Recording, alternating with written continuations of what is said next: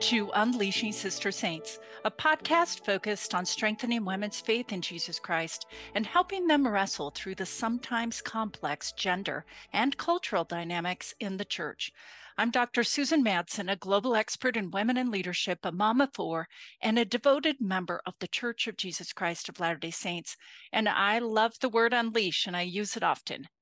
Now, in each episode, we include research, personal experiences, and a challenge to help you feel free to bring your whole self to the Lord's work. Now, in this week's episode, I am delighted to welcome my friend, Dr. Christy Kane, to the show.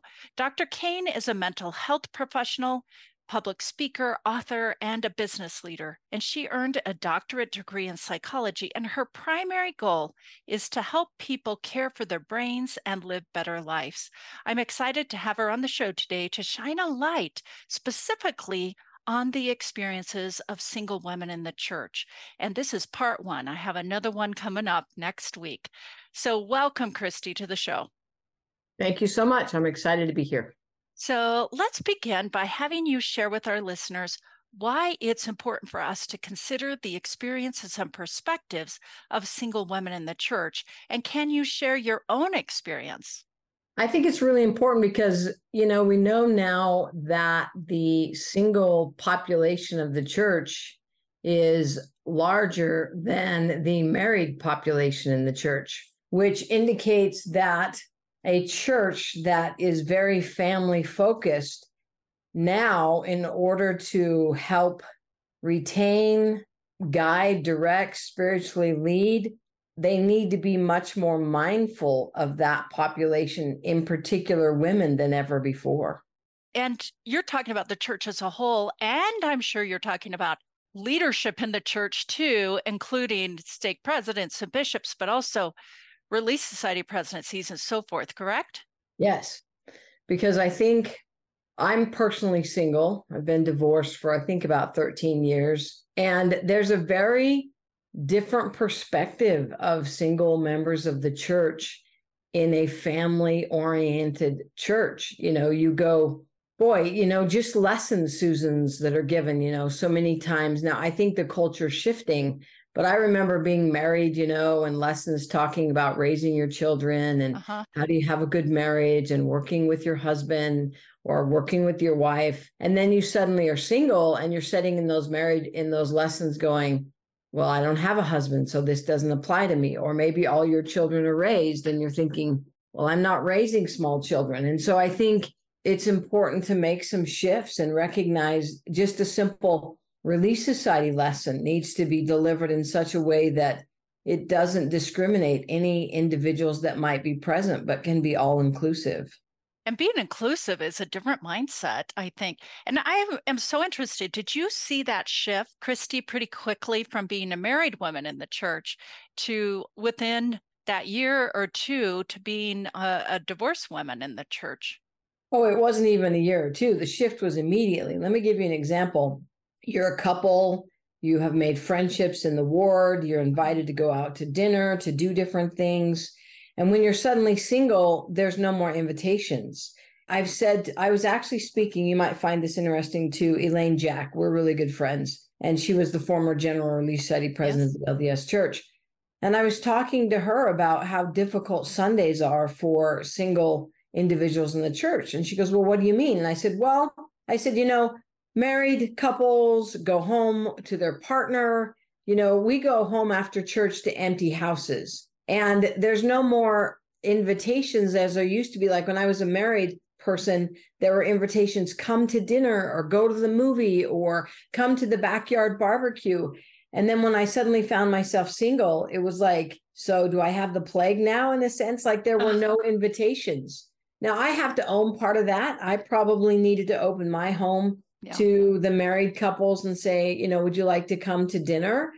But I'll tell you a true story. I was in a Relief Society meeting and I was sharing that a little bit saying you know just because we're single we still need to be included and not not just on sundays and the sundays in the church have changed so much that they're really not a social event yeah they're not anymore yeah and so you long for that social connection and there's not really the relief society evening social events that there used to be. I mean, our cultures really went to a family home centered church in some ways. And so in a lesson, I was kind of sharing, you know, the loneliness I felt and, you know, what, why couldn't a married couple invite me to go to dinner with them, you know? And there was a sister who actually in my ward said, expect to be the second wife.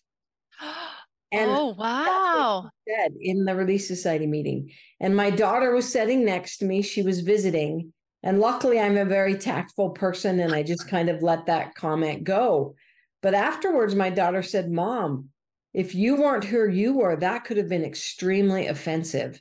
Oh, and yeah. I said, "But that's the perspective. That there's this weird cultural perspective that lady brought forward, and I'm like." No, I'm not asking to be the second wife. I just said, couldn't I go to dinner with you occasionally? And so it was a difficult transition for me. I, I've transitioned slowly and I have found, you know, I've made a lot of friends, but I spend my life pretty much socializing with single members of the church.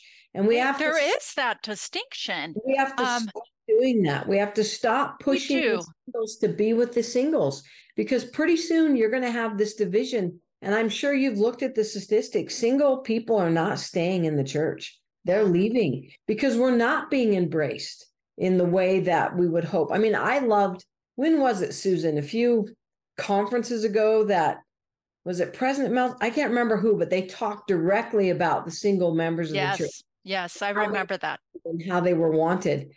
And I sat there going, so if more than 50% of us are in the church. We're not represented. You look at no. leadership in the church, and 80% of it are from the married people in the church. And I'm sitting there going, if we're just as equal, and if being single isn't a sin, which it's not, then why do we feel so marginalized and set aside? Why aren't there equal amount of single people serving in leadership as there are married if it's not a question of worthiness? I mean, these are such good questions.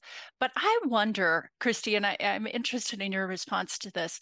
I'm wondering if, as I've studied diversity and inclusion and all of this for years, there are so many people that just assume that people are included. If they're a Black person or a person of a different race, or if they're this, you just say, you're included and people will feel included. But it's more than that. What I'm realizing when I'm listening to so many people who are not necessarily in the Utah culture, you know, that feel part of that, it takes more than just saying, hey, come, you're included. But you're saying even those invitations oftentimes are not even given. Any thoughts? I think we have to be very proactive in the yeah. inclusion process, right? I need to reach out.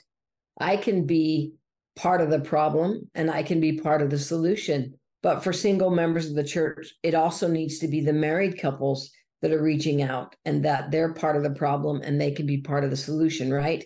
Yeah. We need to be proactive inclusion.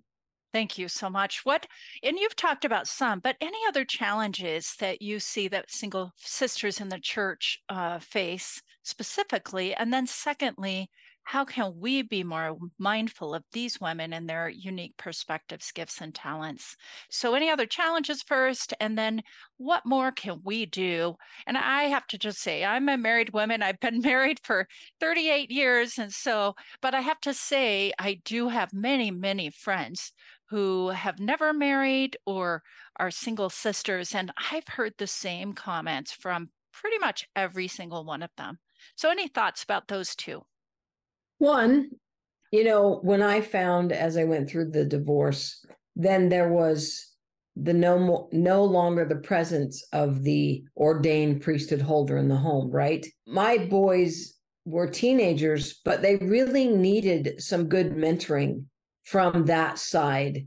And unfortunately, in our case, it didn't really go as smoothly as I had hoped. But there were many times when it would have been so nice for someone to offer that inclusion for my boys, you know, like scouting and different things. It wasn't my repertoire. Like I didn't know anything about scouting, you know, and my boys made it to their arrow of light which is great. But then when it came time to move further and all of that, here's a single mom working and doing all the things I needed to do. Needless to say, that never became a part of my boys' lives.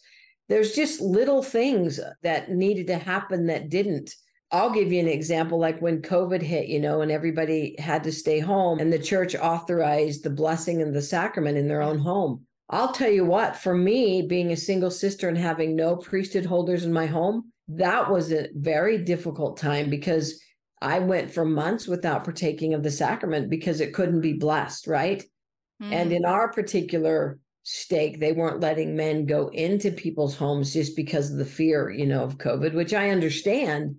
But man, did I feel kind of like, wow, my world is so different. And so I think there's just those little assumptions that all the families are participating and we talk about it doesn't matter what the family looks like, then there needs to be other pieces put in place. This won't apply to women, but I have a friend who's raised his children himself, and he has longed to have Relief Society sisters to help influence his boys and to help share the culture of a female. But he doesn't even have ministering sisters that come to his home. Yeah, that's true. That's you know, so true. for that for his children. And it's interesting because the other thing I've noticed, and I don't know why this is, but as a single sister, usually assigned to me as a ministering couple, which is oh, great. Yes.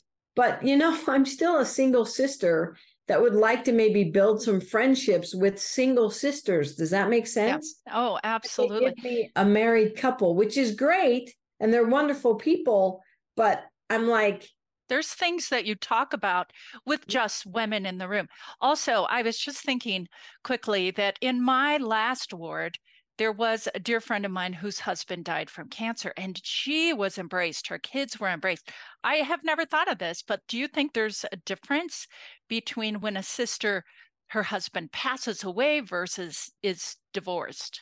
Oh, I've said many times, I feel not publicly, but in my own mind, I've said, so I'm kind of a stepchild because I'm single, and I'm a stepchild again because I'm divorced. Yeah. And I do. I mean, there's even some perspectives in places where people can and can't serve in the church because they're divorced, not because they're single.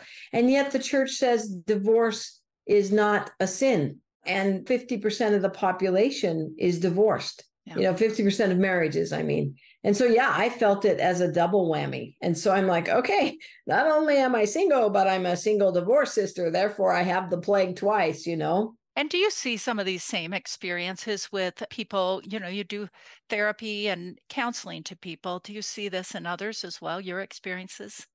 I do. And I see a lot of women who, you know, it's interesting right now, Susan, we're seeing a lot more later life divorces.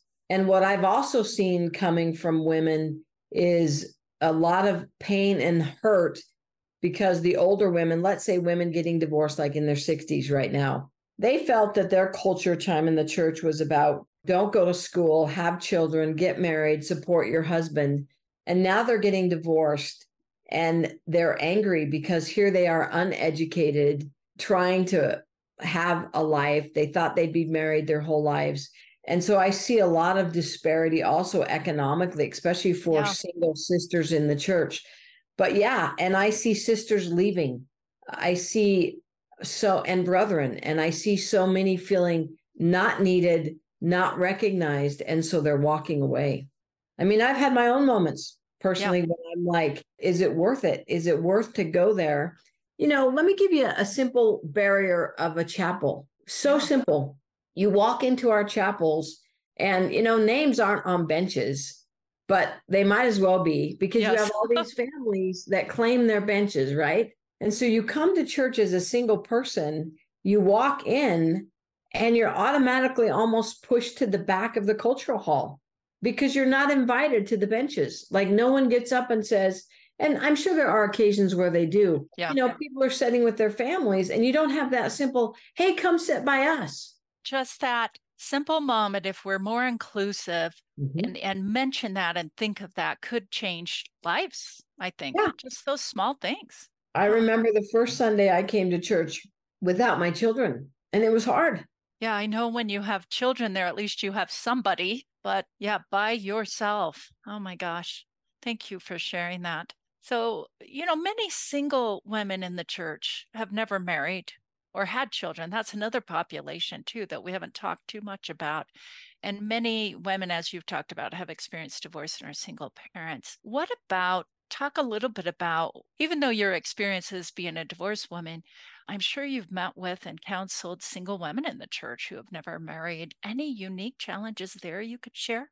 You know, I have some good friends that have married and never married and never had children. And there are many Sundays when they choose to be absent at church. Mother's Day is very, very hard for them. There are many, many times when they'll set through lessons and you know they feel very excluded or the pain is returned knowing that they've never been able to marry or to have children. And it's just the reality you know it's interesting we're a global church yes. that needs to have global inclusion. And yet this foundational issue of single people in the church goes across all cultures and has yes. been present for such a long time and it's in our lessons in sacrament meeting.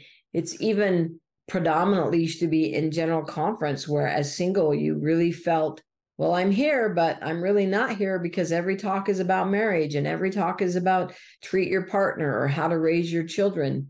And we're getting better because we're shifting talks to be about christ and using all kinds of examples but still there are so much heartache when there can be simple shifts in dialogue so that everyone felt included right? I have lots of single women who've walked away from the church because they're like i can't sit through another lesson being reminded i don't have children or i and just conversations. My daughter um, she does have a child now but for a long time she couldn't have children.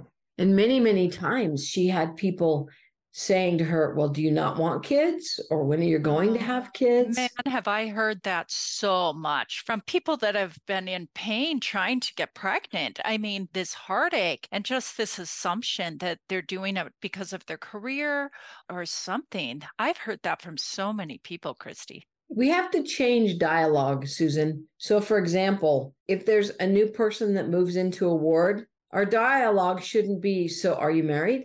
Our dialogue should be. So tell me some things that you like to do. Tell me something interesting about you. If we have a young couple that comes into the ward or a middle-aged couple and they don't have children we shouldn't go oh so do you have kids? That just simple shifting in dialogue will diminish offense and hurt. But as a culture we tend to go right to family. Are you married? Do you have kids?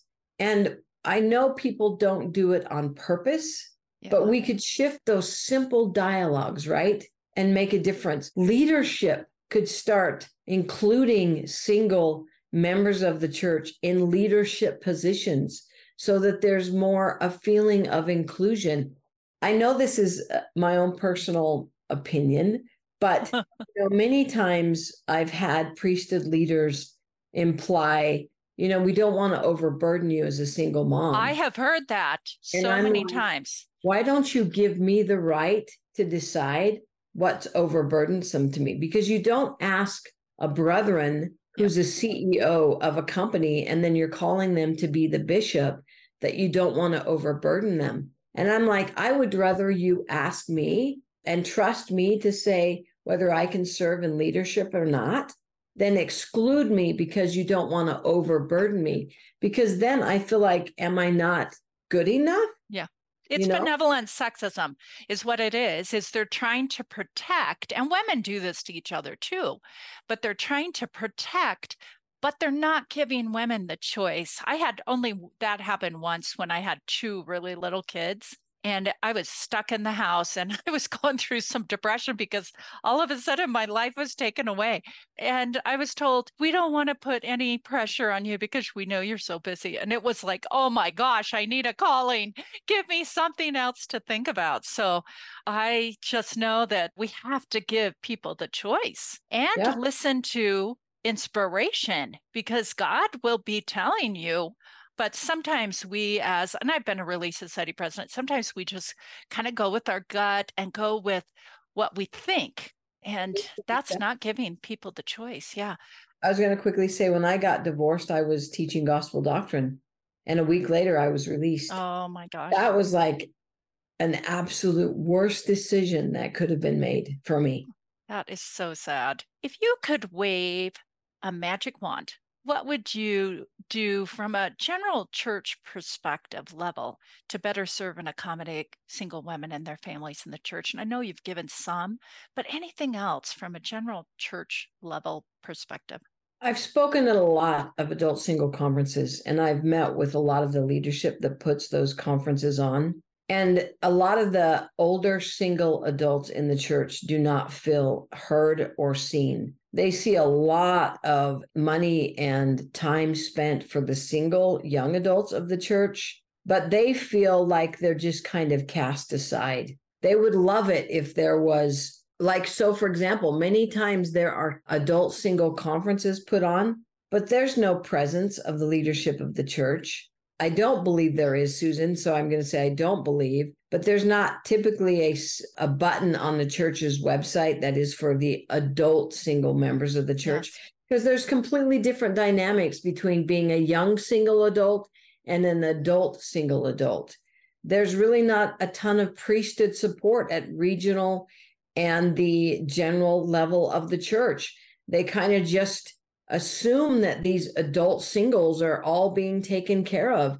And yet there's different needs, and there needs to be those opportunities of integration. If we're going to have ward family camp out, that it should be all. You don't you know what I mean? There's yes. just there's just things that need to be done. Like I remember being single and they for the activity they were doing, the newlywed game. You know, come with your. Oh no. And you're just like, so who would you like me to bring for that, right? You know, but yes, I think the leaders, the brethren and the sister leaders of the church, they need to recognize that these adult singles need to feel like they're seen. We don't want to be excluded. We don't want to be marginalized. We don't want to be put where you hang out with all the singles and we'll hang out with all the married that happens, but we want to be included. Invite us to dinner, you know, put us in leadership, let us be seen, you know, a website that addresses the complications of being an adult single of the church. Give us ideas of how to help the married people see us. I mean, I don't know, Susan. I think there's a lot more that could be done. Thank you so much for these comments. Every week, I give my listeners a challenge, and I'm going to ask you to give that. And you've given a lot of those tips throughout this podcast episode. But what challenge would you suggest giving to our listeners this week? Just, I mean, from what you've said, I would say don't assume that people are getting taken care of. Reach out, invite people to sit by us, invite us to dinner. What else would you say as we conclude this show today? You know, when I shared my concern with Sister Jack, and she was the General Relief Society president, she's like, you know, Christy, I've never done that. I'm going to start inviting three or four of the single sisters every week to my home.